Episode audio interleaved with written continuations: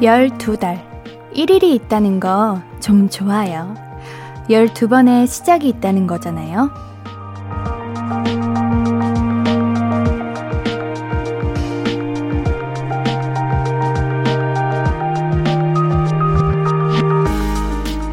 물론 매달 1일에 특별한 일이 일어나는 건 아니죠. 하지만 날짜가 1로 바뀌는 것만으로도 뭔가 새로 시작되는 느낌? 그런 게 좀 들잖아요. 12월 1일, 오늘도 조금은 새로운 기분 아닌가요? 볼륨을 높여요. 안녕하세요, 신예은입니다. 12월 1일 수요일, 신예은의 볼륨을 높여요. kwil의 오늘부터 1일로 시작했습니다. 정말 가장 피곤하다는 수요일이에요. 그렇지만 1일이니까 조금은 신선하고 새로운 마음이었으면 좋겠다는 바람으로 오늘 볼륨을 높여요는 볼륨 가족들의 신청곡, 12월의 시작, 겨울의 시작, 본격적 연말의 시작에 듣고 싶은 곡들 많이 들려드리려고 합니다. 그러니까요, 여러분들 진짜 도와주십시오. 큐시트가 제가 텅 비어 있습니다. 오늘 무슨 곡을 듣는지 저는 잘 모릅니다. 우리 여러분들께서 도와주셔야 합니다. 얘가 이렇게 여백의 미가 굉장해요. 여백이에요. 다 비어있어서 조금 제가 낯설고 당황스러운데 여러분들께서 꽉꽉 채워주셔야 합니다. 11월 1일 오늘 지금 바로 듣고 싶은 곡들, 딱 생각나는 노래들 바로 신청해주세요. 제가 들려드리도록 하겠습니다. 신청곡 어디로 보내시면 되느냐? 바로 여기요. 잘 들으세요. 문자 샵 8910은 단문 50원, 장문 100원이고요. 인터넷 콩, 마이케이는 무료로 참여하실 수 있습니다. 자. 그러면 제가 항상 하는 게 있죠. 무슨 시간? 출첵 시간. 안 그래도 제가 오자마자 출첵을 시작했습니다. 2132님, 옌디 1등 문자 도전, 그리고 출첵 한 달 더 축하용. 네, 제가 1등 문자를 발견을 했습니다. 2132님 빨라요. 1등 출첵. 홍수라님, 옌디가 좋아하는 출첵 시간 맞춰봅니다. 아이고, 늦지 않게 와주셨군요. 감사합니다. 김창환님, 예나 출첵합니다. 출첵은 이렇게 하면 되나요? 빙고. 너무 잘하셨습니다. 여기에 바로 출첵이에요. 우리 안 그래도 출첵해주시는 분들이 제가 말하지 않아도 벌써 이렇게 많은 분들이 해주십니다. 감사드려요. 인디의 말을 들어주시다니, 인디 기분 좋아요. 김경은님, 옌디는 출근하기 싫을 때 없으실까요? 아직 수요일이라는 게 믿기지 않습니다. 수요일이라는 게 어중간하게 끼어 있어서 이게 더 피곤하고 세월을 보낸 것 같기도 하고, 그렇긴 앞으로 목금 토 그래 토까지도 남아있는 것 같고 애매해서 더 피곤한 것 같아요. 저는 출근하기 싫은 날, 뭔가 오늘 이 스케줄 하기 싫다 이런 날 오히려 반대로 생각을 해서, 그래 나 오늘 정말 하고 싶지 않지만, 진짜 나랑은 맞지 않지만, 내가 너무 하고 싶지 않지만 나니까 하는 거야. 나는 할 수 있어. 난 이번에 완전 잘해볼 거야. 이렇게 뭔가 뭐랄까, 나는 대단한 사람인 것 마냥 그렇게 마음을 다잡아 보시면 그 하루가 그래도 나름 에너지가 생기더라고요. 추천해보겠습니다. K122614157님, 옌디는 출근, 저는 이제 퇴근. 옌디 덕분에 어제 피자 잘 먹었어요. 여러분들도 결정하기 힘들 땐 화요일 옌디와 루시포에게 들어보는 것도 괜찮은 것 같아요. 피소 괜찮으셨나요? 어제 우리 원상님께서 제가 피소 외쳤더니 왜 이러셔가지고 설마 치맥인가 했는데 다행입니다. 피소 다행입니다. 맛있게 드셨길 바라면서 언제든 우리 정해줘 루시포 찾아주세요. 화요일마다 함께하고 있습니다. 0395님, 옌디 안녕. 12월이네요. 12월 됐다고 너무 추워졌어요. 11월에 만났는데 벌써 시간이 훅. 우리 12월에도 잘 지내봐요. 맞아요. 볼륨 가족 여러분들, 이제 한 달이 되었습니다. 한 달 동안 정말 실수도 많고 또 당황스러운 DJ가 등장을 해서 많은 분들이 당황도 하셨기도 했고 또 저를 통해 기뻐해 주신 많은 분들도 계셔서 저에게는 뜻깊은 11월이었는데 12월도 기대되시죠? 네. 감사해요.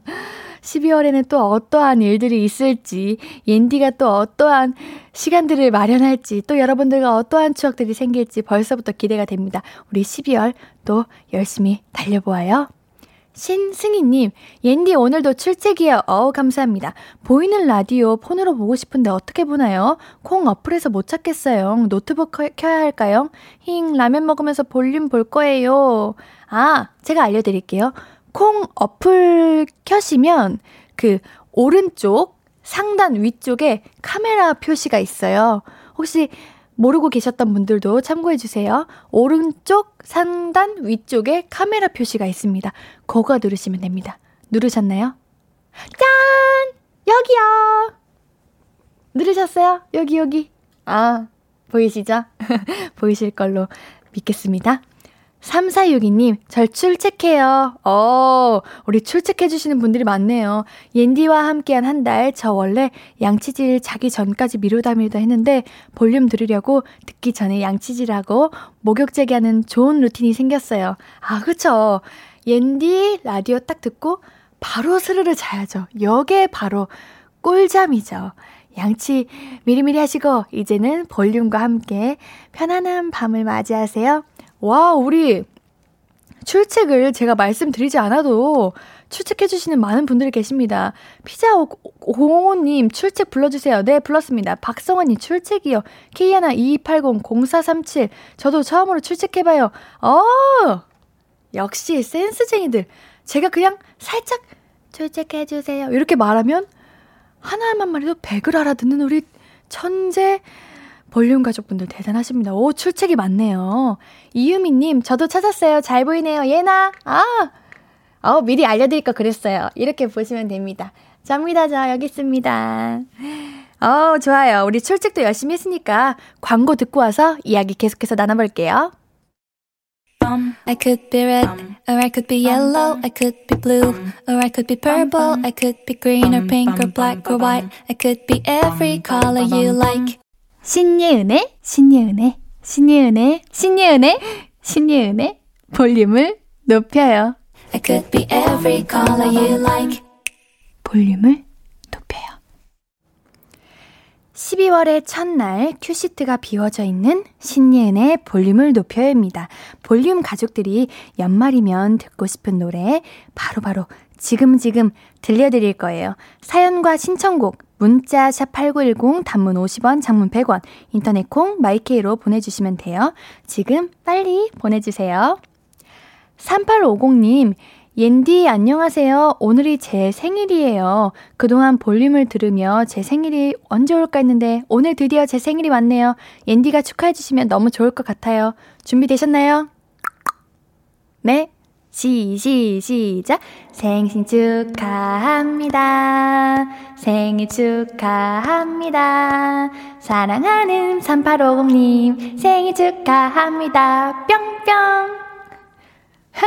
음정이 좀 이상해도 이해해주세요. 네. 생일 축하드립니다. 2579님 운전 중이라 출첵에 참여하기는 어렵지만 퇴근길에 듣고 있어요. 그럼요. 운전하실 때는 출첵 안 하셔도 됩니다. 제가 마음으로 다 느끼고 있어요. 왜냐면 우리 볼륨은 버스기사님, 택시기사님, 택배기사님 많은 분들도 운전하시면서 듣고 계시고 또 운전 중에 퇴근하시면서 듣고 계시는 많은 분들이 계시기 때문에 저는 그분들도 마음으로 출첵하고 계시는 거 알고 있습니다. 우리 운전하시면서 문자 보내는 건 너무 위험하니까 마음으로 출첵해주세요. 네, 차 속에서는 혼자 출첵이라고 외치셔도 제가 인정해드립니다. 운전 중에 문자는 안 되니까요. K122800615님 안녕하세요. 저도 방금 설명 듣고 콩 가입했어요. 출첵 읽어주세요. 들으셨나요? 제가 읽었습니다. 네, 콩 가입하셨으면 그 상단 위쪽에 카메라 버튼도 눌러주시면은 짝깍꿍 하고 제가 이렇게 있을 겁니다. 아니 근데 아까 제가 어떤 글을 봤는데 이게 보라 키니까 내 얼굴 보이니까 살짝 어떻게 해야 될지 모르겠다고 당황스럽다고 너무 그러시는데 왜요? 확대할 거예요. 더 당황시켜 드릴 거예요. 네, 진영님, 옌디 저 오늘도 왔어요. 안 늦었죠? 어우, 그럼요. 늦지 않았습니다. 언제든 오시면 언제든 환영입니다. 전성욱님, 오늘도 보라를 키게 만드는 옌디. 난 오늘도 시키는 대로 하고 말았다. 오케이, 계획대로 되고 있어. 반가워요. 오시길 바랬습니다. 전 여러분들을 기다리고 있어요. 자, 0025님, 대박. 지금 퇴근하고 운동 가는 길인데 청량리서부터 종로까지 신호 한 번도 안 걸리고 왔어요. 예은 씨에게 첫 문자, 첫 인사 드리라고 이제 신호 멈췄네요. 신디도 오늘 막힘없이 쭉 가는 겁니다. 아자. 저 옌디인데. 신디? 그래요. 신디도 뭐 제 이름이 신시니까 신디도 괜찮습니다. 그렇지만 전 옌디니까 옌디라고 불러주세요. 알겠죠? 저는 옌디입니다. 아이고, 우리 첫 문자 맞아요. 근데 핸드폰 보시면서 걸어다니시면 안 돼요. 위험해요. 문자 보내주셔서 감사합니다. 언제나 조심하셔야 돼요. 넘어지시면 안 돼요. 제가 너무 잘 넘어지거든요. 류현주님, 옌디 벌써 2021년이 한 달밖에 안 남았네요. 달력이 한 장 남았어요. 시간 참 빠른 것 같아요. 남은 12월, 옌디는 계획이 있나요? 전 베이킹을 배워보고 싶더라고요. 베이킹 맛있겠다. 다음에 우리 베이킹 예쁘게 만들어주셔서 우리 샵 볼륨에 한번 올려주세요. 그 인별에 올려주시면은 우리 볼륨이가 나의 볼륨이 하고 찾아볼게요. 꼭 도전해보시길 바라겠습니다. 저의 12월은 저는 열심히 일을 하며 달릴 예정입니다. 여러분들께 다양한 모습들 많이 보여드리고 싶어가지고 12월은 열심히 일을 해볼 거예요. 안형미님, 여자친구랑 족발 시켜서 라디오 듣고 있는데 쌀쌀하니 보일러 틀고 듣기 너무 좋아요. 보일러 틀어서 따뜻한 게 아니라 여자친구분과 함께 있어서 따뜻한 게 아닐까요? 하는 생각이 드네요. 부럽습니다. 아, 족발 맛있겠다. 쫀득쫀득 피부도 좋아지고 맛 좋은 족발. 보일러 켜고 라디오 들으면서 행복한 시간 보내세요. 김대윤님, 신청곡이 등장했습니다. 좋아요. 이렇게 우리 신청곡 많이 많이 주세요. 이번 노래 듣고 올게요. 신청곡 김대윤님께서 신청해 주신 곡인데요. 성시경, 박효신, 이석훈의 겨울 고백이요. 캐롤이 있어야 겨울이죠. 그쵸? 아직 크리스마스는 아니니 이걸로 틀어주세요. 알겠습니다. 지금 바로 들어가 보겠습니다.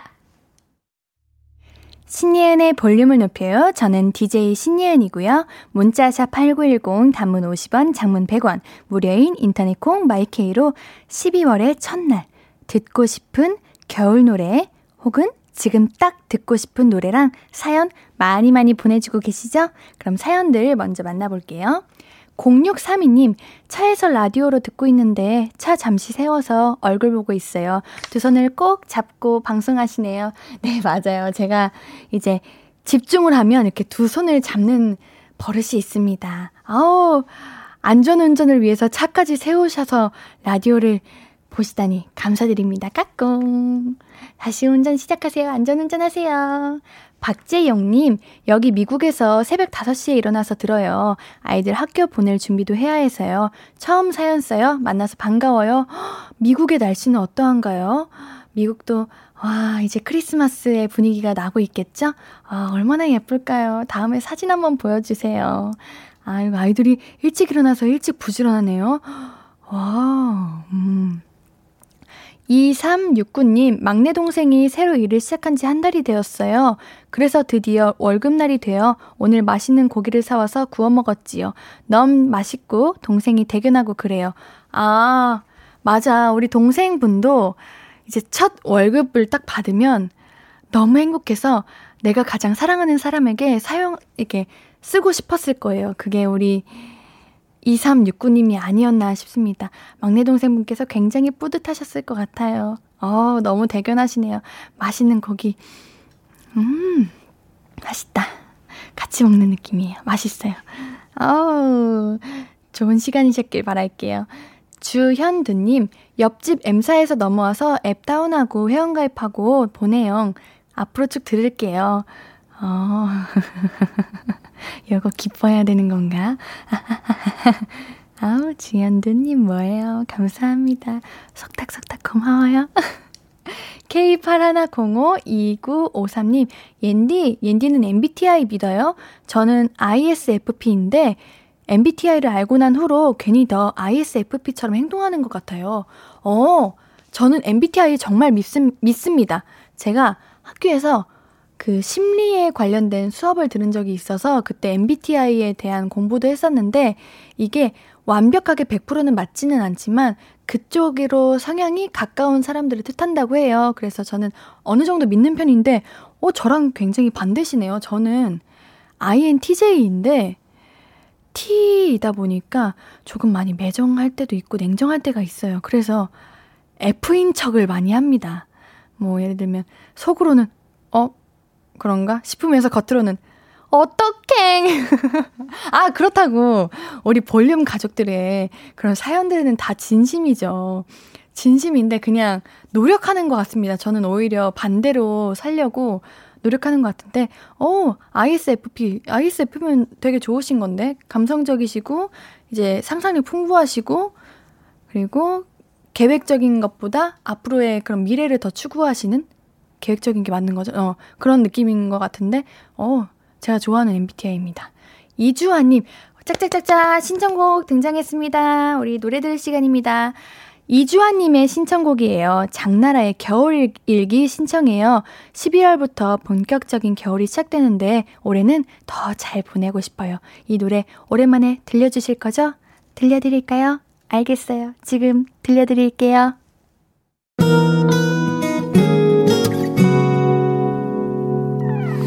오늘 유난히 더 예쁜데 하루 종일 너만 생각하다 아무것도 못했어 Falling 내 맘에 네가 내려서 자꾸 웃음이 번져나와 시도 때도 없이 Falling 내 눈에 네가 내려서 가끔 눈물이 새어나와 조금 낯선 설레임에 행복해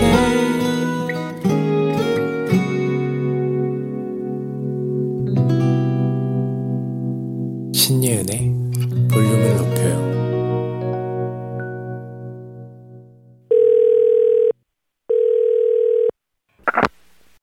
나야 예은이.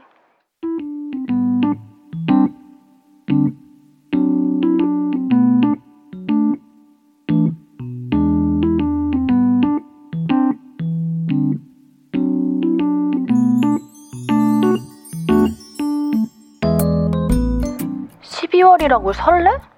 왜? 아, 크리스마스? 연말이지. 나? 글쎄, 난 잘 모르겠는데. 솔직히 말하면 좀 감흥이 없기는 해. 알잖아, 나 날짜 감각 잘 없는 거. 그냥 하루하루 그날 성실히 즐겁게 살면 되지. 이벤트 챙겨가면서 호들갑 떨 필요 있나? 그런 생각도 좀 들고. 분위기가 좀 안 잡힌다고 그래야 되나? 그런 분위기를 내가 잘 안 탄다고 그래야 되나? 언제부터 그랬냐고? 나 원래 그랬던 것 같은데. 어렸을 때? 글쎄, 그러게. 내가 크리스마스를 좋아했었던가? 아이, 기억도 안 난다. 야, 말하다 보니까 나 좀 서글퍼진다. 나 왜 이렇게 메말랐어? 마음이 왜 이렇게 건조해? 현타 온다. 갑자기 자기 반성하게 돼. 맨날 재미없다, 뭐 재미없는 일 없냐 그러면서 내가 재미있는 일을 안 만들 생각을 안 해봤어. 그래놓고 누가 재미있는 이야기라도 해주면 저게 재밌냐? 왜 재밌냐? 어디가 재밌지? 그러고 있어. 아우, 나 어떡해. 나 왜 이렇게 살아. 야, 내 설렘 좀 찾아줘. 왜? 야, 어디 갔니? 응? 왜 없니?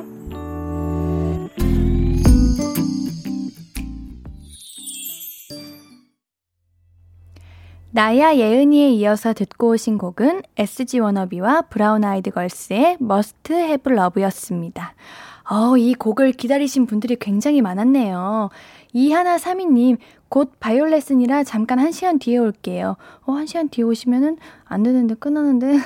네, 저는 겨울하면 이 곡이 생각납니다. 머스트 해브 러브 감사합니다. 라고 하셨고, 고우이 님도 12월은 제 생일 월간이라 너무 기대 중이에요. 제 생일 미리 축하 좀 부탁드려요. 저는 신청곡으로 브라운 아이드 브라걸과 SG 워너비의 머스트 해브 러브 듣고 싶어요.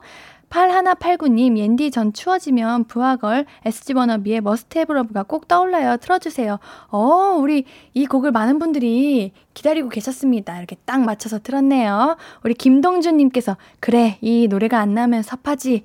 라고 하셨습니다. 저도 제가 지금 읽어야 되는 대사는 크리스마스 연말 분위기가 별로 신나지가 않는 것 같아요. 라고 적혀 있는데, 제가 너무 신나했는데 이거 어떻게 해지?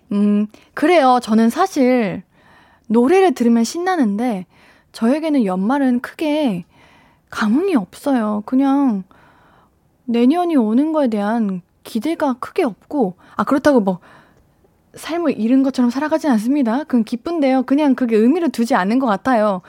근데 뭔가 어릴 때는 그랬던 것 같아요. 어릴 때는 1년이란다. 한 달 전부터 크리스마스만 기다리고 1월만 되면 내 생일을 기다리고 그랬던 것 같아요. 근데 어느 순간부터 왜인지 모를까, 그런 걸 그냥 안 기다리게 되는 것 같아요. 왜일까요? 우리 가족분들께서 알려주세요. 잘 모르겠네요. 자, 근데 저는 지금 조금 신납니다. 왜냐면 여러분들께서 신청해주시는 신청곡들이 뭔가 마음을 설레게 만들고 들뜨게 만드는 것 같아요. 제가 또 너무 들뜨면 안 되는 사람이기 때문에 조금 가라앉혀 보겠습니다. 이렇게 여러분들께서 저에게 신청곡을 보내주시면 제가 약간 겨울 분위기가 나게 되고 설레게 되는 것 같아요. 너무 고맙습니다. 계속해서 보내주세요. 이재왕님, 설렘님 볼륨 출첵해 주셔야죠. 옌디님이 부르셔요. 그래, 설렘아, 어서 나에게 오렴. 근데 우리 볼륨 가족들이 신청해 주시는 곡들이 너무 설레서 저 이미 지금 설레하고 있습니다. 이재영님, 전 아직도 연말이나 생일 되면은 엄청 설레던데요. 그날만 되면 심장이 마구 쿵쾅거려요.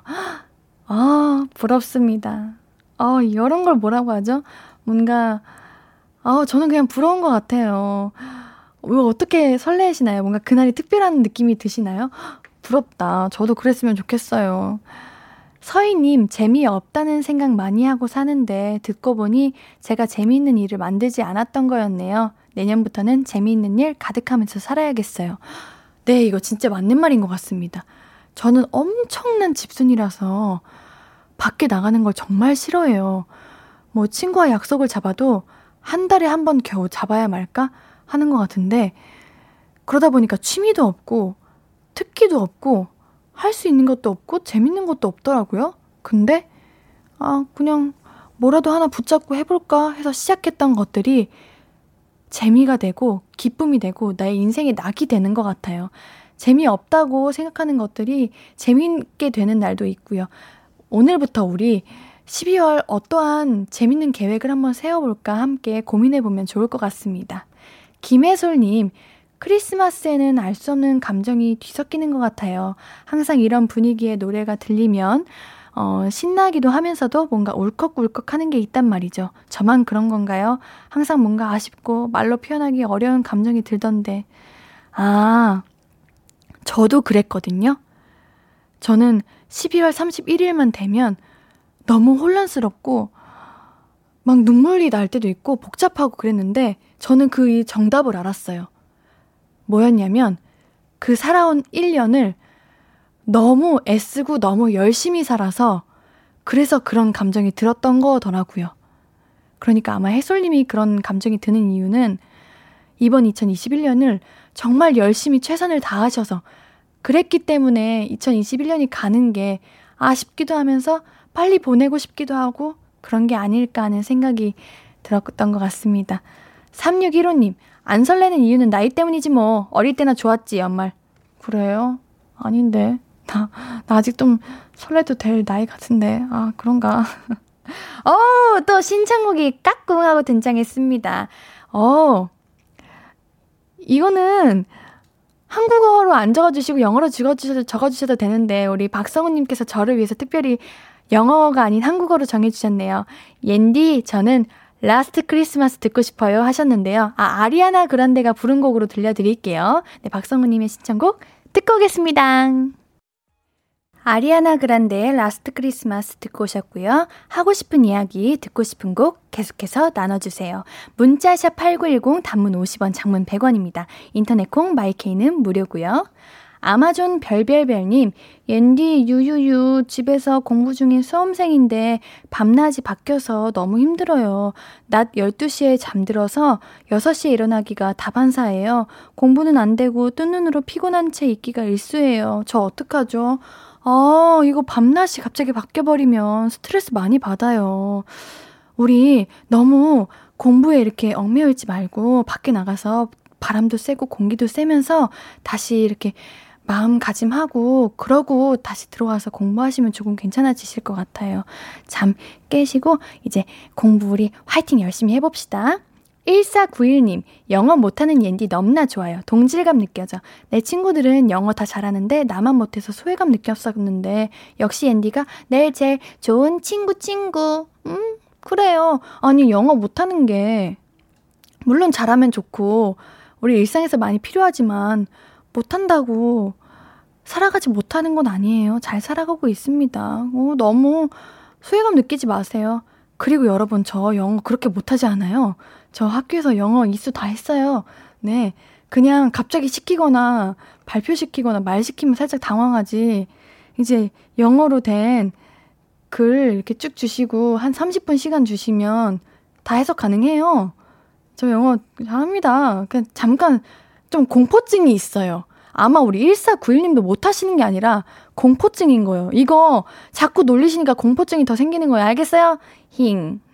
9354님, 안녕하세요. 저는 어두운 곳에 빛을 달아주는 전봇대를 운반하는 대형 화물기사입니다.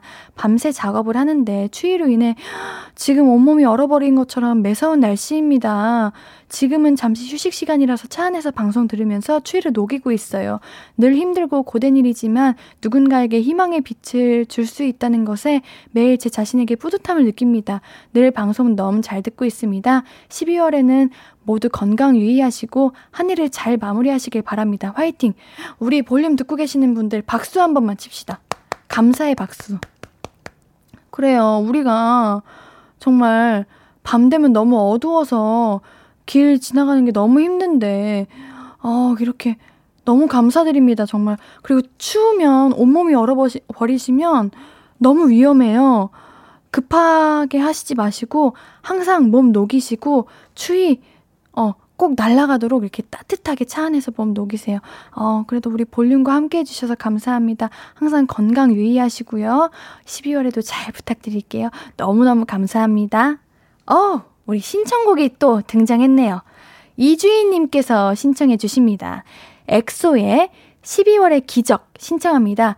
크리스마스 전에 기적처럼 애인 생기길 바라며 노래 듣고 싶어요. 그래, 우리 많은 분들이 바라는 그 기적 일어나길 바라면서 엑소의 12월의 기적 듣고 오겠습니다.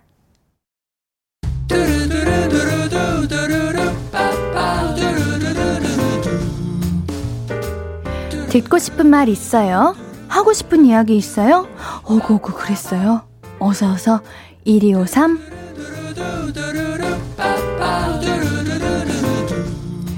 9311님, 오랜만에 소개팅에서 마음이 통하는 사람을 만났어요.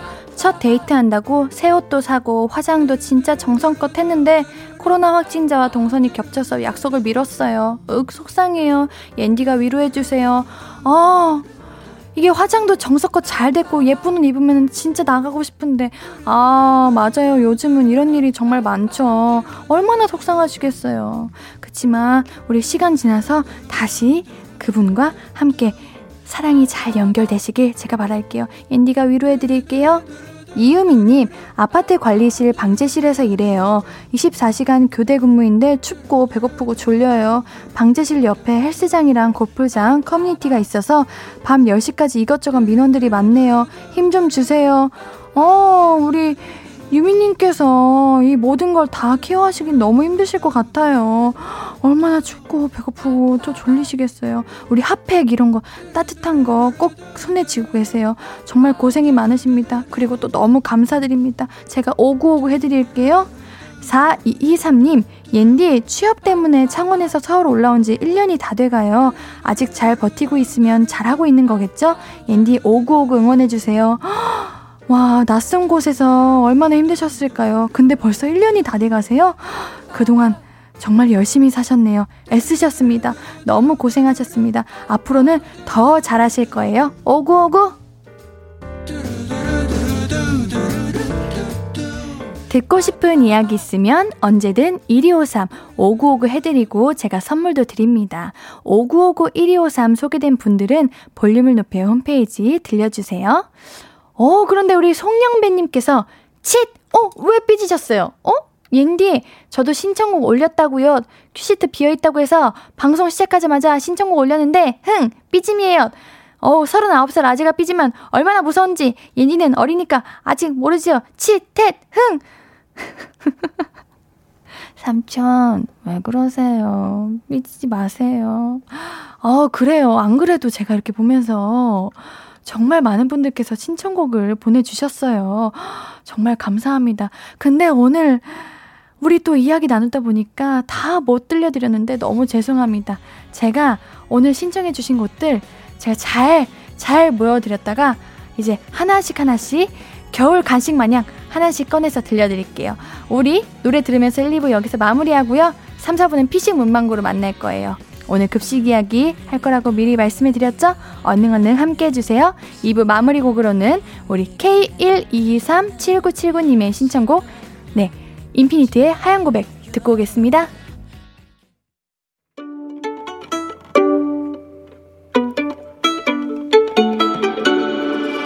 하루 종일 기다린 너에게 들려줄 거야.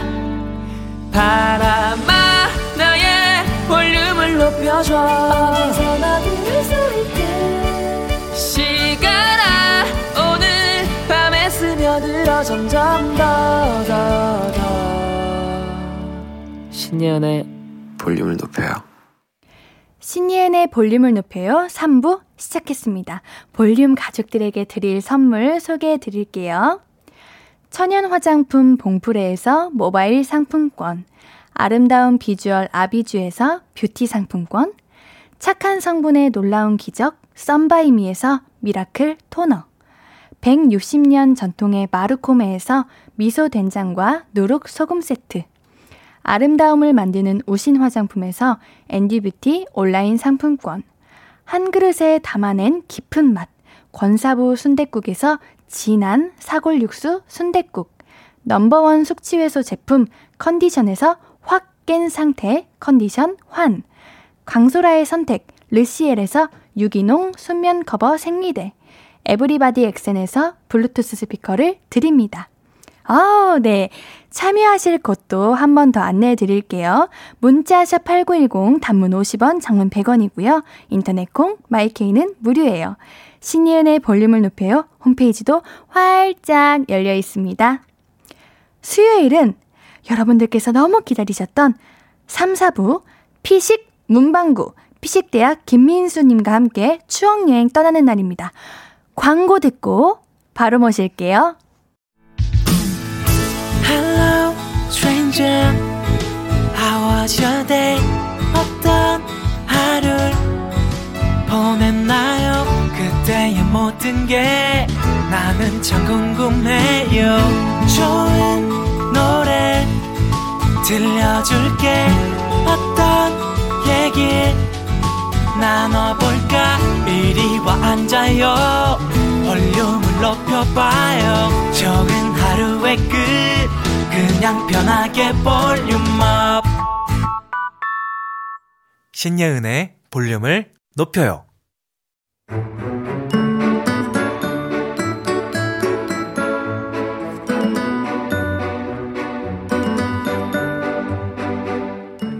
아저씨, 저 초코카레 주세요.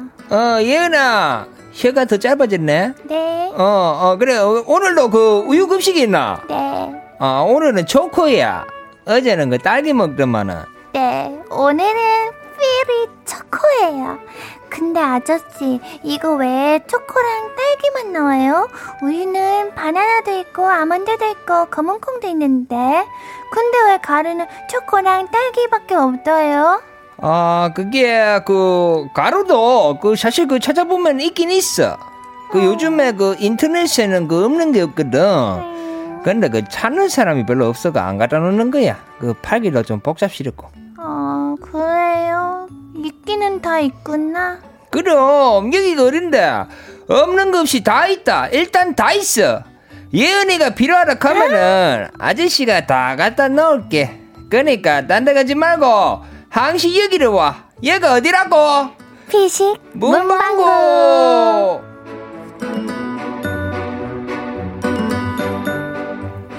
우리 문방구 사장님 김민수 씨, 오늘도 안녕하세요. 안녕하세요. 네, 수요일에 피식 문방구 사장님 민수 씨랑 추억 이야기 나누는 시간입니다. 반가워요. 반갑습니다. 우리 많은 분들께서 민수님을 반겨주시고 계세요. 김예솔님께서 민수님 안녕할라꼬. 안녕할라꼬는 어디 사투리지? 안녕할라꼬. 안녕, 그래, 안녕할기다. 네, 1102님도 민수님 살 빠지신 것 같아요 라는데, 저희가 보기에도 조금 빠지신 것 같아요. 그래요? 네. 좀 빠졌나? 저는 그대로인데 좀 초췌해 보이는 건가? 그런가? 아닙니다. 아니죠? 우리 송진아님께서 메론가루도 있었어요. 소시적에 메론가루 아세요? 맞아. 메론가루도 있었는데 네. 저는 그거는 한 고등학교 이후로 나온 것 같은데. 그래요? 네. 이렇게 오늘은 추억거리가 가득 담긴 급식입니다. 급식에 관한 추억들 많이 나눠주세요. 문자샵 8910, 단문 50원, 장문 100원이고요. 인터넷콩 마이케이는 무료입니다. 우리 앞에서 우유 급식 이야기 했잖아요. 근데 요런 사연들이 먼저 도착해 있네요. 뭐죠? K12774761님. 초등학교 때 우유급식 나오면 매일 문구점에서 초코맛 가루 사가지고 갔던 게 생각이 나네요. 전 필수였습니다. 저도 무조건 필수였죠. 네, 저는 아예 흰 우유를 못 먹어서 네, 초코가루가 없으면 그쵸. 아예 먹지를 못했습니다. 이 얘기만 해도 사실은 1시간이에요. 혹시 초코가루 그때 얼마에 사셨어요? 전 200원. 200원이었어요? 네, 딱 하나만 파는 거. 혹시 나 100원이었는데? 그래요? 네. 역시. 100원에다가 대신 저희는 네. 그 빵도 같이 먹었어요. 그러니까 이게 또 레시피가 있는 게, 빵을 어떻게 먹죠? 거기서는 이제 그 초코파땡 이런 거 있잖아요. 초코파땡이 뭐지? 초코로 된 파이. 예, 너무 어려웠나요? 네. 뭐 그런 것도 있고 네. 예, 그리고 우유랑 같이, 네네. 우유랑 같이 그거를 200원에 팔았어요. 한 개 200원. 오, 맛있었겠다 그거는. 그러면은 이제 300원을 주고 거기서 이제 우유에 거기 섞어 먹고 그 다음에 거기랑 이제 같이 먹는 거죠. 그리고 정말 너무 배가 고프다 그러면은 그 초코파땡을 네. 그 안에 넣어가지고 부셔가지고 그 정 있는 거 말씀하시는 거죠? 예, 정 있는 거 그걸 넣어가지고 같이 먹기도 했어요. 맛있겠다. 한 번도 안 먹었는데 먹고 싶네요 지금. 저도 먹고 싶네요. 가끔씩 땡길 때가 있어요. 자, 네. 5591님도 네네네. 사연을 미리 주셨는데, 우유 싫어하는 친구들은 안 먹고 가방에 두거나 사물함에 넣어두기도 했잖아요. 근데 아시죠? 우유 상하면 냄새 그걸 넘어서 부푼 우유곽이 터지면 요즘은 딸기 우유, 바나나 우유, 초코우유는 물론이고 저지방 우유도 브랜드별로 선택해서 먹을 수 있다는데, 저는 역시 우유하면 제땡 타먹는 그 맛이 제일이라 봅니다. 맞습니다. 그거죠. 제땡 없으면 친구랑 반 나눠도 먹었죠. 맞아. 반 나눠서 맞아. 먹었었어요. 좀 밍밍하긴 해도 그 흰우유의 그 뭐랄까, 흰우유 잘 못 먹는 분들의 그 맛이 있거든요. 그게 안 느껴져서 나눠 먹기도 했습니다. 그리고 가끔씩 2개 있을 때는요, 2개를 넣어가지고 완전 진하게 먹는데, 대신 1개만 넣고 섞어요. 그리고 1개는 그냥 넣는 거예요.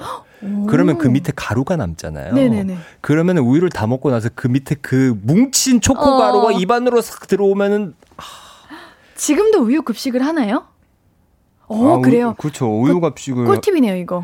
근데 저도 사실 저희가 다 사물함이 있었잖아요. 네, 그랬죠. 진짜 저는 학교를 되게 일찍 가는 편이었는데 거의 반에서 한 1, 2등 정도로 빨리 갔었어요. 저도 고등학교 때 그랬습니다. 그랬어요? 네네네. 의외시네요? 의외라고요? 아, 아닙니다. 근데 거기도 일찍 학교로 가면은 우유 급식을 하면은 네. 하, 그 우유 썩은 냄새가 맞아요. 하, 그게 정말 안 빠져요, 그 냄새가. 이거 사물함뿐만 아니라 실내화 가방에도 우유 많이 넣고 다니거든요. 아, 맞아요. 그 혹시 터지기라도 하면 자주 터져봤습니다. 아, 그 냄새 정말 예, 약간 부풀어 오르면 진짜 빵빵해요, 우유가. 맞아요, 빵빵해지죠. 맞아. 그리고 진짜 오래되면은 고체돼 있는 때도 있었어요. 그렇죠, 약간 치즈처럼. 그 유목민이 먹는 것처럼. 네, 최고입니다, 냄새요. 네. 오, 이유미님은 저는 우유에 뽑기 사탕 녹여 먹었어요. 아, 이분 배우신 분이네. 드셔보셨어요? 아니요, 먹어보진 않았는데 네. 아, 달 것 같아가지고 이건 맛있을 것 같은데요. 신승희님께서 빨대 네네. 안에 과자 같은 게 들어가서 우유에 꽂아서 후룩 빨아 먹는 것도 나왔어요. 저 나이 많이 먹었을 때. 아, 저도 이거 먹어봤어요. 이거 알아요. 이거 저 초등학교 때도 있었는데. 아, 그래요? 네네네. 이거 오래된 건데. 근데 이게 저도 먹어봤는데 네. 이게 초코가 그렇게 진하게 베이진 않아요. 맞아요. 그쵸? 그 제땡 반반 나눠 먹는 맛 정도예요. 맞아요. 저는 그게 좀 아쉬워요. 맞아요. 진하게 먹어야죠, 그거는. 근데 그거는 나름 알갱이가 있어서 크런치 먹는 느낌이 좀 있어요. 맞아요. 그 빨대 약간 씹어 먹잖아요. 맞아. 맞아, 뭔지 아시죠? 알죠. 우리 맞아, 우유 당번도 있었어. 맞아. 우유 당번 어떻게 정해지셨었어요, 우리 민수님은? 제가 우유 당번을 초등학교 때 했었는데 중학교 네. 때는 우유 당번 중학교 때도 있었구나. 네, 있었어요. 네. 뭐 어떻게 정했었더라? 그거는 기억이 안 나지만 그 냄새. 기억나요. 그 뒤에서 그 우유 냄새가 그 약간 그 썩은 냄새가 아니고 약간 그 치즈 향이 나는. 너무 숙성된 냄새. 숙성된 그런 냄새가 났었죠. 맞아. 김건호님께서 초딩 때 각 반에서 우유 당번도 있었답니다. 그쵸, 있었죠. 우유 당번들은 우유 안 마시는 학생들 거 가져갔죠. 맞아. 전 너무 고마웠습니다, 이 친구들에게. 다 가져간 친구들이? 네, 우유가 먹기가 저는 싫었어요. 맞아, 그때 저희 때는 우유가 그때 의무였죠? 네, 의무였습니다. 진짜 저는 힘들었어요, 그게 조금. 근데 안 드셨지? 드시긴 드셨고. 저는 안 먹고 이제 하교 시간까지 버티고 있다가 그때는 한참 선생님들이 엄할 때도 있고 그랬잖아요. 그래서 우유 안 먹은 친구들 일어나 하면은 이러고 인생 일어나가지고 우유 먹을 때까지 하교 못해요 이러면은 네 이러고 억지로 먹었고 그랬습니다. 그렇구나. 물론 제가 건강에 막 문제가 있거나 정말 못 먹는 사람이었으면 안 먹으라고 하셨겠죠. 근데 먹을 수 있으니까 그쵸. 이게 건강하니까 또 그렇게 하셨던 것 같아요. 맞아요. 근데 그때 우유가 왜 이렇게 많이 썼는지 그때 처음에 딱 저희 때는 한 2교시쯤에 네네. 이제 이게 우유가 왔었는데 그 우유가 맛이 조금 달랐던 것 같아요. 그러니까 너무 신선해가지고 우유가. 맞아. 그 우유 냉장고 아세요? 우유 냉장고도 있어요? 그 우유 당번들이 맞아. 우유 냉장고에서 가져오잖아요. 그 초록색 상자에 담아서 담기는 우유. 거기가 진짜 신선하고 뭔가 그런 것 같아요. 맞아. 그때 좀 맛이 좀 달랐어. 그래요? 전계수님께서 네. 빈 우유곽으로 축구나 제기차기 이런 거 해줘야죠. 그럼 다 튀는 거 아니야, 반에? 이래서 우리 우유 냄새 나는 거 아니야? 아니에요. 이거는 다 먹고 나가지고 네. 우유곽으로. 이거 정말 많이 해줘. 축구 저희는 이제 쉬는 시간에 축구를 못하니까 빈 우유곽으로 그렇게 또 그 뒷자리에 가가지고 그렇게 또 축구를 하고 그랬어요. 우리 가끔 행사로 우유 다 먹고 나서 우유 이제 깨끗하게 씻어서 가위로 네모나게 네모 모양으로 잘라서 거기에 화분 꽃도 심고 그랬었는데. 맞아. 초등학교 때 기억나세요? 맞아요. 거기에 꽃도 심었어요. 맞아. 우유에 대한 추억이 이렇게 많구나. 진짜 우유만 해도 1시간이라고 했죠, 제가. 이거 있다. 이거 아세요? 오승준님 하시는 말씀인데 옛날에 우유 밑바닥 같은 데 보면은 숫자 같은 거 적혀 있었어요. 네. 아세요? 맞아. 그거 높은 걸로 나 나이 더 많다 이렇게 장난쳤었어요, 초등학교 때. 이거 아세요? 나이 더 많다. 이건 뭐 어떻게 하는 거예요? 그러니까 이렇게 우유의 바닥을 보면 숫자가 적혀 있잖아요. 네네. 그럼 내 숫자가 뭐 6이야. 근데 내 친구는 3이야. 그럼 내가 나이 많다 이렇게. 귀여운. 완전 어릴 때. 네. 초등학교 때구나. 1, 2학년 때. 이거 진짜 많이 했었는데. 제가 좀 참고로 말씀드리면은 제가 이번에 급식이라는 주제를 받고 네. 제가 사실 급식을 먼저 학창 시절을 떠올려야 되는데 자꾸 군 시절이 떠올라가지고 제가 좀 힘들었어요. 아니 그게 그렇게 맛있다던데 그. 건땡에 우유 부셔가지고 그거 한번 알려주시면 안 될까요? 그것도 뭐 충분히 알려줄 수 있죠. 그냥 건빵을 부셔가지고 네. 그 설탕, 별사탕도 같이 넣어야 돼요. 그거를 팔꿈치를 이렇게 막 부셔가지고 그 안에 놓고. 사실 군대에서는 제땡을 안 먹고 네스땡을 먹습니다. 차이가 뭐예요? 네스땡은 조금 더 외국 느낌이죠, 약간. 그게 뭐지? 조금 더 조금 더 밀키하다고 해야 되나요? 아, 뭐, 오케이, 오케이. 예. 그래서 그걸 같이 오케이. 섞어 먹으면은 초코 건빵 맛. 하, 공감을 하실지 모르겠어요. 이게 시청자분들께서. 저 이거 진짜 먹어보고 싶은데 요즘 학교 다니고 있는 친구들 이거 한번 먹어도 학교에서 가능히 하다면 먹어보는 거 추천해보겠습니다. 맞아요. 꼭 한번 드셔보세요. 네네네네네. 우리. 자, 0702님께서. 네, 그거 네, 읽어주세요. 네. 군대 훈련소 첫날. 초딩 입맛이었던 제가 그날 된장국에 안 먹던 나물도 살도 별로 없는 생선조림까지 정말 민수님을 아실런지. 야. 그래요? 그때 군대 얘기로 빠지나요? 아, 잠깐 해주셔도 됩니다. 아, 군대에서, 아, 그쵸. 된장국도 안 먹고, 나물, 특히 콩나물이 진짜 많이 나오거든요. 근데 그때는 배가 고파가지고, 예, 뭐, 맛없는 것도, 맛없는 게 없어요. 다 그래요? 맛있어요. 그래요? 예. 충분히 알고 있습니다. 우리 안정환님이 건빵 주머니에 잼버거도 넣어가야지. 이것도 군대 얘기인가요? 잼버거? 잼버거가 뭐죠? 잼버거 잠깐 설명해 주시면 좋을 것 같은데. 잼버거? 뭐지? 잼버거? 네, 한번 이따가 설명해 주세요. 제가 검색해 보겠습니다. 네. 아, 그것도 있다. 아, 잼 넣은 버거빵. 아, 잼 넣은 버거. 이거 아세요? 아, 당연히 알죠. 아, 맞아. 뭐야, 우리 진짜 갑자기 군대 추억거리 이야기를 넘어간 거야? 아, 이게 군대로 넘어간. 잼을 넣은 버거빵. 이게, 그러니까 그, 군대리아라고 하죠. 네. 저희 군대 전문 용어로는 빵식이라고 그럽니다. 빵식. 아, 빵식. 예, 빵식에는 그 빵이 진짜 맛있어요. 아. 그거를 이제 주머니에 넣고, 아, 그것만 네. 먹어도 맛있죠. 예. 아, 성진아님께서. 아저씨의 군대 얘기 신났다라고 했습니다. 아, 군대 얘기. 우리 문방구 아저씨. 예, 예, 신났습니다. 아, 예, 군대 얘기, 예, 그만하시죠. 한번 날 잡고 군대 얘기 해도 재밌을 것 같습니다. 저도 군대 얘기 좋아합니다. 예, 군대 얘기는 나중에. 알겠습니다. 예. 네. 이거 급식, 이거야말로 진짜 세대가 갈리는 테마예요. 우리 우유만 해도 굉장히 이야기거리가 많았는데, 네. 민수 씨는 급식 언제부터 하셨나? 이거 질문이 저는 신기해요. 급식은 원래 해야 되는 거 아닌가요? 안 하던 때도 있었나 봐요. 이거는 작가님께서 제 나이를 의식하고 요거를 일부러 하신 것 같은데 저도 급식 1학년 때부터 했습니다. 초등학교 1학년이요? 아, 초등학교 1학년 때는 안 먹죠. 근데 제 기억에 4학년 때부터 다 먹었습니다. 맞아. 왜 이렇게 새침하게 말씀하시는 거죠? 네, 아니 좀 나이가 너무 많으신 걸로 착각하는 것 같은데. 아, 모르겠어요. 예. 걱정하지 마세요. 급식 있을 때부터 먹었답니다. 그러셨군요. 네. 그러면 급식실에 가서 먹었다? 아니면은 그 급식 엘리베이터 있잖아요. 아, 알죠. 거기서 급식이 나오면 그 당번이 이렇게 네. 수레바퀴 이렇게 끌고 가서 내가 교실로 가져갔다.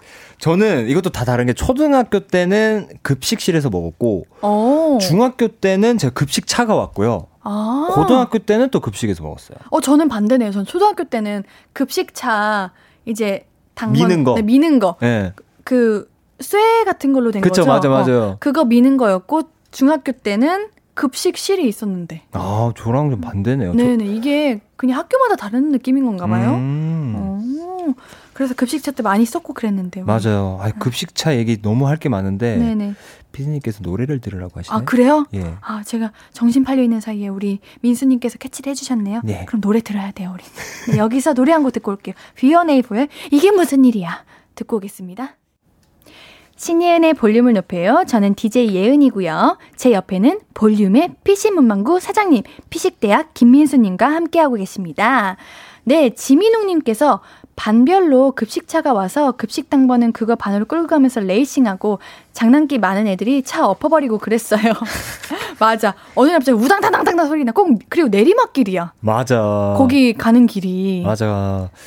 저도 이 급식차가 왔을 때. 네. 급식차 오신 적 있나요? 아, 아까 있다고 하셨죠? 초등학교 때? 초등학교 때. 저는 사실 그러면 안 되는데 정말 그때 한참 성장기다 보니까 제가 장난꾸러기 예, 밥을 어느 날 많이 먹고 싶었어요. 그래서 한 번은 제가 벌써 웃겨요. 그렇게 기대하면 안 되는데 큰일 났네. 그냥 듣는 척 해볼게요. 그냥 처음에는 그냥 제가 밥을 한번 받고 배가 너무 고파가지고 친구의 안경을 빌려가지고 제가 그거를 다시 쓰고 그 사람 아닌 척 다시 한번 갔다가 어떻게 제 얼굴을 기가 막히게 아시더라고요. 너 아까 받았잖아 그래가지고 그렇게 실패했었던 그런 기억이 있습니다. 아니 저도 그런 마음 가져본 적이 있어요. 맛있는 거 나오면 어린 나이 땐 다 먹고 싶죠. 맞아요. 근데 또 뒤에 친구들 먹어야 되니까 급식 당번에 있는 친구도 먹어야 되니까. 네, 우리 김경우님께서 4교시에 친구들이랑 선생님 몰래 이렇게 냄새 맡으면서 오늘 급식 뭘까 추측하기도 했어요. 그러셨죠? 맞아. 4교시 되면 그 냄새가 올라와요. 맞아요. 얼마나 행복해요. 맞아. 그 냄새만 맡아도. 4교시 수업은 집중 안 하는 시간이야. 맞아.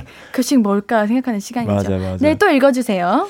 자, K1258136님께서 오늘 급식에서 곰젤리 나옴. 부럽죠? 곰젤리? 곰젤리가 나요. 아, 후식으로 나왔구나. 이야, 점점 갈수록 급식이 발전되는 것 같아요. 야, 이게 곰젤리가 나올 정도면 나중에 뭐 지구젤리도 나오고 뭐 다 나오겠네요. 근데 그거 아세요? 급식이, 저는 몰랐거든요. 네. 급식이 정말 영양사 분들께서 그 우리 나이, 그 나이 때 먹어야 하는 영양분 섭취에 그 양을 정말 정확하게 맞춰서 매번 준비해 주시는 거래요. 아, 그렇구나. 네, 그래서 이거 우리가 아, 오늘 맛없는 거나 와 이렇게 불평할 수 없는 게 진짜 우리에게 건강에 찐 좋은 것만. 아, 그렇구나. 그 뭐 단백질, 칼슘 이런 뭐 탄수화물 이런 거 다 지방 다 맞춰서 비율을 맞춰서 해주시는 거래요. 아, 그렇구나. 맞아. 생각해보니까 그렇죠. 영양사 선생님께서 진짜 맞아. 네. 그랬었던 것 같은데. 자, 김경은님께서 네네. 급식 나눠주는 도우미는 너무 힘들었어요. 그치만 다 끝나고 나서 맛있는 게 많이 남으면 다 도우미 차지여서 좋았어요. 아, 맞아요. 맞아. 저는 급식실에서 급식 먹을 때 무조건 마지막으로 먹었어요. 아, 맞아요. 많이 남으니까. 많이 남으니까. 저희도 급식차가 왔을 때도 네. 맞아 마지막에 그 뭐 치킨 같은 게 많이 나오면은 네. 마지막인 친구들이 같이 막 이렇게 많이 쌓아가지고 이렇게 맞아요. 먹었던 게 부러웠던 기억이 있습니다. 그리고 안 친한 친구가 급식 당번이면은 조금 주고. 맞아. 너무했어. 나 미워하는데 나 어떤 남자친구 애가 저 조금 주고 그랬어요. 아, 그랬어요? 네, 그런 거 있지 않았나요? 우리 맞아, 맞아. 그게 어린 있었어요. 나이 때는, 초등학교 때는 막 서로 막 나 싫어! 이래가지고 일부러 조금 주고 좋아하는 친구는 많이 주고 막 그랬잖아요. 맞아요. 자, 김경은님 사연을 한번 읽어볼까요? 네네네. 자, 급식 이거 다들 해보셨지 않으셨나요? 잔반 검사. 먹기 싫은 음식이 나와도 담임선생님께 혼나기 싫어서 시금치, 브로콜리 억지로 먹었던 기억이 나요. 저는 특히 초등학교 4학년 때 담임선생님을 좋아했었는데 착한 모범생이고 싶어서 싫어하는 된장국까지 싹싹 긁어먹고 검사받았어요. 맞아. 초등학교 때 좋아하는 선생님이 있었어. 초등학교 때요? 네. 담임선생님 좋아하셨나요? 네. 진짜요? 네. 저 그래서 지금도 찾아봬요. 제가 학교 다 알아보고. 진짜? 너무 좋아서. 네. 오, 그거를 근데 어떻게 찾았어요? 저도 찾고 싶은 선생님이 있는데 네. 어떻게 찾으셨어요? 저는 운명처럼 그냥 제 사촌 동생이 졸업을 해서 졸업식 갔는데 야, 나 졸업 앨범 좀 구경할게 열었는데 그 선생님이 계셨어요. 우와. 그래서 바로 학교 달려갔어요. 선생님! 저예요! 이러고. 야, 근데 그랬는데 못 알아보면 되게 민망하겠다. 누구니? 바로 알아봐 주셨죠. 바로 알아봐 주셨어요? 네. 와, 나도 선생님 찾고 싶은데 이거 선생님 어떻게 찾아? 이거 어려워요. 근데 보고 맞아. 싶습니다. 우리 선생님분들과 좋은 인연 많이 만드세요, 친구분들. 맞아, 맞아요. 다 추억이 되는데. 근데 잔반 검사는 하셨어요? 저 우유 검사했어요. 우유 안 먹으면은. 우유 검사했고 잔반 검사도 사실 저도. 네, 안 했던 것 같은데. 잔반 검사는 사실 군대 있을 때. 아, 군대 있을 때. 군대 특집 한번 해야겠다. 안 되겠다. 선임이 네. 이 철판을, 식판을 들고 가면은, 이거 어디가 묻었는지 말도 안 해줘요. 그러니까 여기 묻었으니까, 요거 잔반, 그건 잔반 씻는 거구나. 잔반은 군대에서는 자기 씻어야 돼요. 그 되게, 식판을. 군대에서 검사를 하는구나. 네, 그거를 또 검사를 하는데, 씻는 것도 안 가르쳐 줬다. 우리 아영남님께서 옛날에 가장 좋아했던 음식이 뭐였다고 하는데, 우리, 민수님은 가장 좋아하셨던 급식이 뭐예요? 음식. 저는 그 특식 같은 게 있었어요. 맞아. 일주일에 한 번씩. 일주일에 한 번씩도 있고 네. 특히 여름이 되면은 냉면이 나왔어요. 아. 근데 그 되게 불어 터지고 되게 비주얼만 봤을 때는 네. 왜 이렇게 넘어가요? 네. 말씀하세요. 어떤 거였는지. 그 되게 불어 터지고 맛이 없게 생겼는데 맛은 있었답니다. 네. 그럼 오늘 다음에 또 얘기해 볼게요.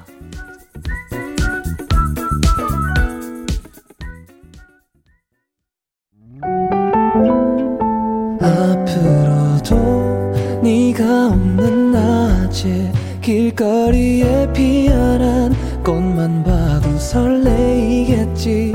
지금의 난 네가 있는 밤에 그나큰 기쁨이 시간을 아주 천천히 가게 하나봐.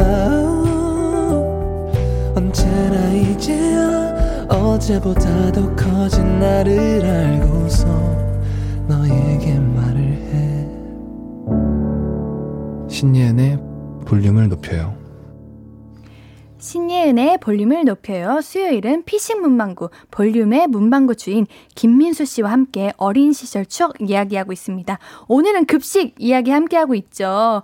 우리 아까 이야기하다가 라라라라 이렇게 끊겼는데 지금 우리 네. 청취자분들께서도 같은 이야기를 하고 계세요. 맞아요. 제가 읽어보겠습니다. 제가 한번 찾아보겠습니다요. 아, 그런 게 있네요. 우리... 어디 갔지? 제가 방금 봤었는데. 에그타르트? 아니요. 그거. 제가 닉네임을 못 찾아서 죄송해요. 방금 왜 안 보였죠? 근데 저는 제가 먼저 딱 보이는 게 있는데. 아, 여기 있네. 아, 네. 네, 읽겠습니다, 제가. 지아현님, 저희 학교는 수요일마다 맛있는 음식 나오는 날이어서 식단표 보고 오매불망 수요일만 기다렸었는데 모든 학교들도 다 수요일이 해피푸드데이였나요? 이런 거 아니에요? 좋아하는 그 음식 나오는 날 딱 있다는 거? 아, 근데 해피푸드데이 사실...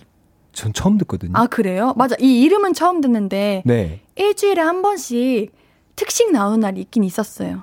사실 저도 일주일에 한 번 특식 나오는 것도 네. 사실 처음 듣긴 하거든요. 진짜요? 네. 그래요? 비밀을 할까요? 네. 그러면은 조용히 남겨볼게요. 우리 자, 네, 송명근님께서 한 달 식단표에다가 형광펜으로 줄 긋는 거 국룰. 아, 이거 그거. 갱지에. 회색깔 종이, 그쵸. 재활용 종이에 그 칠판 옆에 네. 그 붙이는 거 있었잖아요. 그럼요. 시간표 밑에다가 그럼요. 그거를 앞쪽으로 붙여가지고 형광펜으로 미리 그어놨었죠. 그것도 있고 각 한 명마다 다 주잖아요. 그 종이를 네. 종이를 표처럼 돼 있잖아요. 우리 식단표가 그쵸? 표 모양만 가위로 잘라서 네. 책상에 붙여놓고 내가 내 거 색칠하는 거예요. 그리고 좋아하는 하트도 해놓고. 안 그러셨어요? 아, 저는 거기 위에다가 네. 칠판 옆에다가 제가 한 건 봤는데, 아 근데 제가 안영민님 그 사연이 굉장히 좀 눈에 와닿는데, 네네. 안형민님 네. 밑에 아까 있었는데. 안형민님 없어졌구나. 아쉽네. 어떤 내용이었는데요? 지금 봄에 갑자기 또 까먹었어요. 지금 제가 찾아드리겠습니다. 기다려주세요. 네. 다음 사연 하나 읽고 계시면 제가 찾아보겠습니다. 네, 이번에 온 사연은요, 윤희수님께서 보내주신 사연인데요. 저는 92년생인데요 저희 동네 아동 인구가 급 늘어나서 한 반에 40명이 훨씬 넘었어요. 그래서 초등학교를 하나 더 지어가지고 전학이랄까 다니던 학교로 옮기게 됐죠. 제가 그랬어요. 맞아, 제가 그랬어요. 근데 신축 학교라서 급식이 없이 도시락을 싸오게 된 거예요. 각자 좋아하는 반찬들을 도시락통에 담아와서 비빔밥을 해먹기도 하고, 저는 유부초밥, 친구 1은 그냥 김밥, 친구 3은 땡초김밥을 사와서 각자 다 나눠 먹기도 했어요. 학교에서 먹는 밥은 왜 이렇게 맛있었는지 모르겠어요. 아마도 다 같이 먹어서 그랬나 봐요. 아, 도시락 싸가지고 다니던 92년생들은 결국 학교 1회 졸업생이 되었습니다. 와... 내 친구들과 다 같이 나눠 먹는 그 맛의 재미가 있었을 것 같아요. 맞아요. 근데 이게 새로 생긴 학교로 가니까 아직 네. 그게 덜 지어졌었구나. 저도 사실 초등학교 때 그때 한 반에 그 전학 가기 전에는 네. 한 60명 이렇게 있다가 네. 새로운 초등학교가 생겨가지고 네네. 사실 저는 새로운 학교에 들어가면서 한 반에 한 40명 이렇게 됐었는데, 저는 91년생인데 정확히 딱 기억납니다. 근데 저는 급식실이 있었는데 없었네요. 근데 이게 더 재밌었을 것 같아요, 진짜로. 네. 네. 제가 안영민님 사연을 찾아냈는데 혹시 보이시나요, 옆에? 아, 보입니다. 네, 이 중에 어떤 거였나요? 안영민님께서 네. 우리나라 급식은 96년부터 시작되었지요. 이게 위탁이면 급식차 직영이면 급식실에서 먹었죠. 그 차이가 있습니다. 여자친구가 영양사라서 방송 들으면서 알려주네요. 아, 그랬구나. 96년도부터 이렇게 시작됐었구나. 아니, 아까 어떤 분께서 네. 또 난로에 도시락 올려 먹던 그 세대인데 나는 못 끼겠지라고 말씀하셨는데 아니에요. 요즘은 오히려 그런 게 핫해가지고 맞아. 그런 식당들도 많이 나와요. 일부러 옛날 3단 도시락 이렇게 해가지고 그 도시락 그 철도시락 섞어가지고 이렇게 섞어가지고 진짜 맛있더라고요. 맞아요. 그게 어느 포차에가도 있고. 그러니까요. 옛날 도시락이라 해가지고 일부러 그게 마치 시그니처 메뉴인 것처럼 이렇게 나오는 것도 있고. 맞아요, 그렇더라고요. 맞아요. 네, 정말 다양한 것이 맞습니다.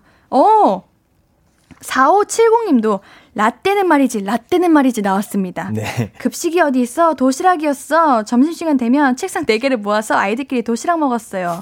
일단 남기면 내가 그걸 다시 들고 가야 하잖아요. 그게 싫어서 안 남기려고 애를 썼던 기억이 납니다. 아, 그리고 김치 국물 새는 건 진짜 최악이에요. 아, 맞아. 와. 아, 근데 사실 전 도시락 싸봤던 기억이 네. 저 때는 이제 소풍 가서 네. 뭐 그 김밥 싸올 때 맞아. 그렇죠. 김밥도 사실 집마다 스타일이 다 달라요. 그럼요. 그 계란으로 김 대신 계란으로 싸시는 분 꼭 계셨어요. 친구 야, 중에 한 분. 그거 조금 있는 집인데. 그러니까. 계란도 있고 저희 집 스타일은 약간 깻잎 넣어서 먹는 스타일이었어요.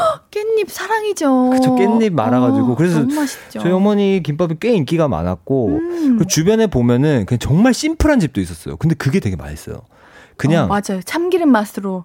참기름 맛으로 네. 단무지 하나, 햄 하나 요 정도만 들어가가지고 했는데 그것도 맛있었어요.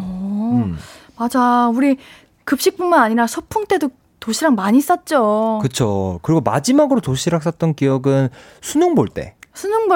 네. 제일 맛있었죠. 맛있었나요? 저는 수능을 안 봐가지고. 아, 수능 안 봤구나. 수능을 볼 때 맞아 그 급식에서 그게 있습니다. 그 도시락통에다가 네. 그것도 이제 김치 새고 이러면 냄새가 나니까 네. 보통 뭐 많이 싸주시는 게 뭐 콩나물국이나 좀 터져도 괜찮은 것들, 뭐 그런 것들을 좀 먹었었던. 그래요. 우리 급식 얘기하니까 한도 끝도 없습니다. 정말 많습니다. 우리 노래 한 곡 듣고 와서 다음 사연 계속해서 만나볼 건데요. 노래 듣는 동안 어릴 적 교실에 관한 기억들, 사연들 계속해서 많이 보내주세요. 지금 문자 샵 8910, 단문 50원, 장문 100원, 인터넷 콩, 마이케이는 무료입니다. 우리 여기서 오렌지 카라멜의 아잉 듣고 올 거예요. 아잉 네 죄송합니다. 지금 신예은의 볼륨을 높여요. 수요일은 피식 문방구 피식대학 김민수님과 함께하고 있습니다. 오늘은 급식에 관한 이야기 같이 하고 있는데요. 사연 보면서 이야기 계속해서 나눠보죠. 우리 민수님 먼저 소개해주세요. 아 제가 그 실시간 사연에 네. 이재영님께서 제가 이거 보고 빵 터졌습니다. 왜요? 밥 다 먹고 급식판 싸울 때 일자로 하셨나요? 아니면 지그재그로 싸우셨나요? 일자로 싸운 게 뭐죠? 그러니까 급식판을 그대로 쌌느냐? 네, 그대로 싸야 되는 거 아니에요? 아니면 이거를 그러니까 그 반찬으로 그 밑으로 된 그거 있잖아요. 그러니까 반찬 판을 이렇게 지그재그로 쌓는 거예요. 그럼 더 무너지는 거 아니에요? 아니에요. 이거 안 무너져요. 저는 아예 모르는 이야기예요, 이거는. 그러니까 이렇게 하면은 조금 설거지하기가 좀 더 편하다 보니까 지그재그로. 저희는 지그재그였습니다. 저는 무조건 일자였습니다. 그런 걸 아예 몰랐던 것 같아요. 다 일자였구나. 네네네네. 이것도 군대 때 얘기 아니죠? 이거 군대 얘기인가? 오해하시는 거 아니죠? 아니, 군대 때구나. 진짜로? 뭐야? 군대 때였어. 아니, 그래. 설거지하는 거, 편하는 것까지는 우리가 알 수는 없는데 어떻게 하시나 했어요. 그러네, 군대였어. 아니, 안 그래도 우리 청취자분들께서 민수님의 군대 스토리 듣고 싶다고 하시는 분들이 많으세요. 다음에 한번 해주세요. 예, 군대 얘기, 중간중간에. 네. 예, 제가 MSG로 한번 더 넣어드리겠습니다. 알겠습니다. 예. 0702님, 저희 학교는 급식을 한 달마다 선택할 수 있어서 도시락 파와 아닌 파와 반찬하고 특식 나왔을 때 물물 교환하기도 했어요. 오, 신기하다. 그러니까 한 달마다 선택할 수, 그러니까 도시락을 싸울 거니, 아니면은, 이제 특식 나오는 그 급식 드시는 파와 같이 물물 교환할 수 있다는 거죠. 선택지가 이렇게 있는 것만 해도, 너무 좋은데요? 이건 교장 선생님께서 정해주신 거 아니에요? 좋은 교장 선생님이시네요. 이거 부모님은 도시락파 하면 되게 혼내셨겠는데요? 무조건 그 식만 가요. 그니까요. 네.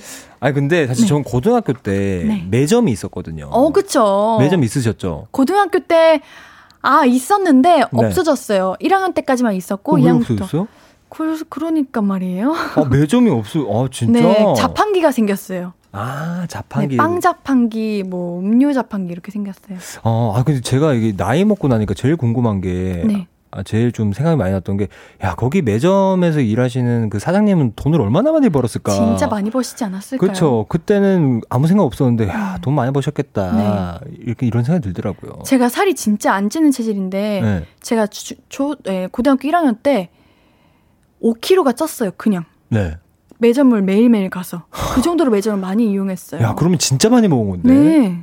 저희 때는 그냥 그 빵이 빵 하나랑 그냥 뭐 우유 하나 먹는 약간 그게 좀 국룰이었는데 진짜 맛있었는데 그 빵도 종류가 되게 많잖아요. 맞아요. 뭐 좋아하셨어요? 그 고등학교 때 소세지 빵 좋아했어요. 아, 소세지 빵, 피자 빵 이런 거. 피자 빵도 맛있죠. 네, 맛있죠.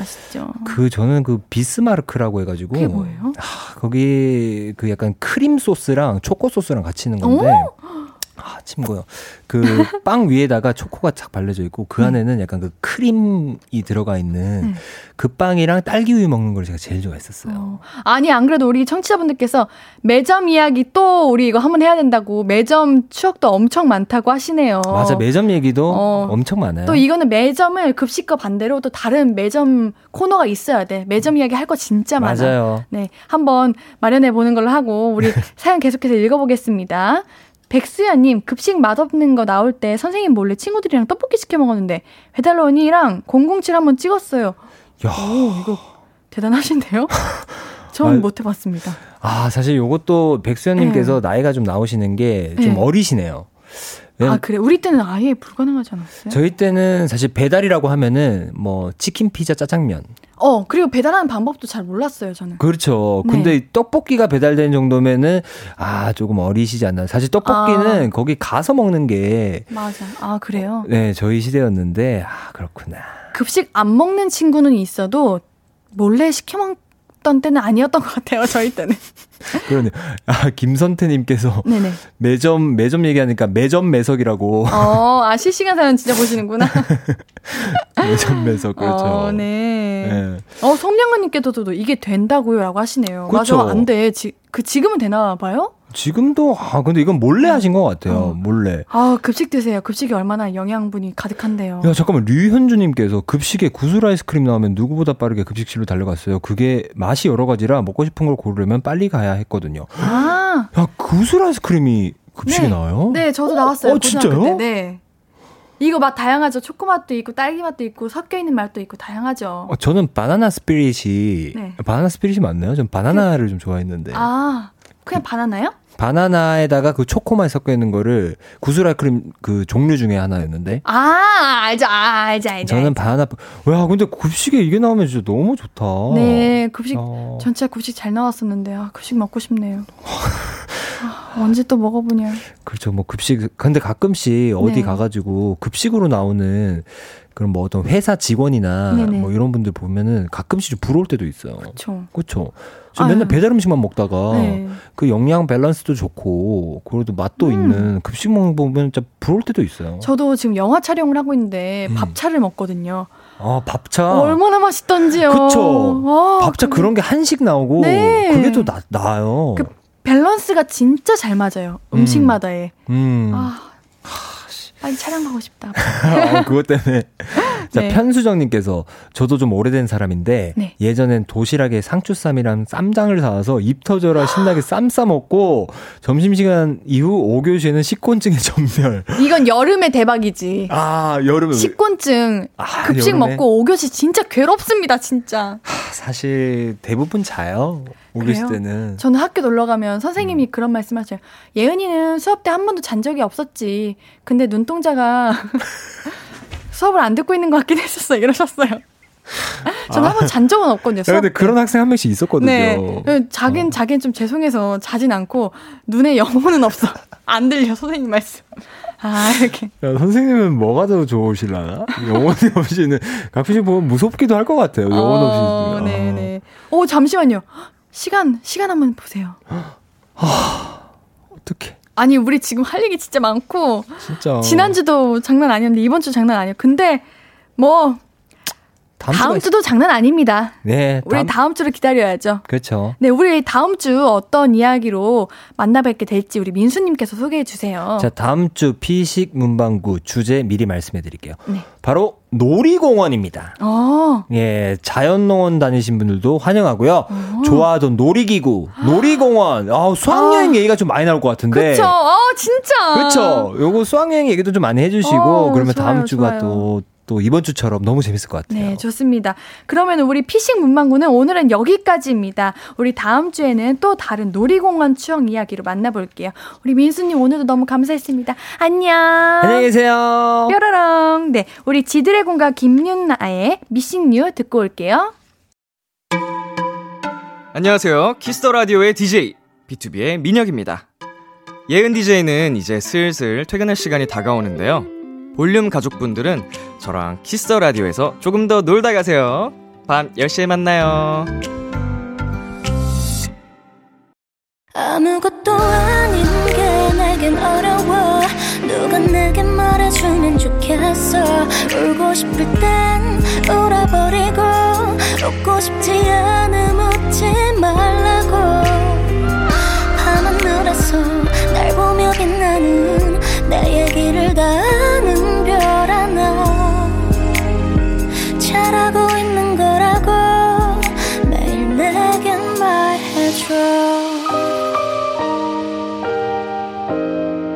신예은의 볼륨을 높여요.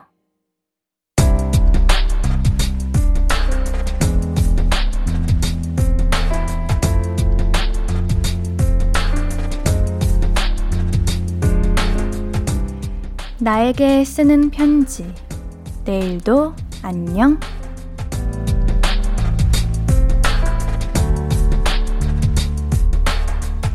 선주야, 바른 자세로 앉아야지. 의사 선생님이 거북목 더 심해지면 목 디스크 올 수도 있다고 하셨잖아. 어깨 펴고 배에 힘, 다리 꼬지 말고 제발 일할 때만이라도 신경 써서 앉자. 그리고 웬만하면 걷기 운동이라도 해. 일주일에 딱 3번, 20분만 걷는 거야. 100살까지 살고 싶다며. 본인 몸은 본인이 아껴야 돼. 알지? 내일은 더 건강한 하루 보내자.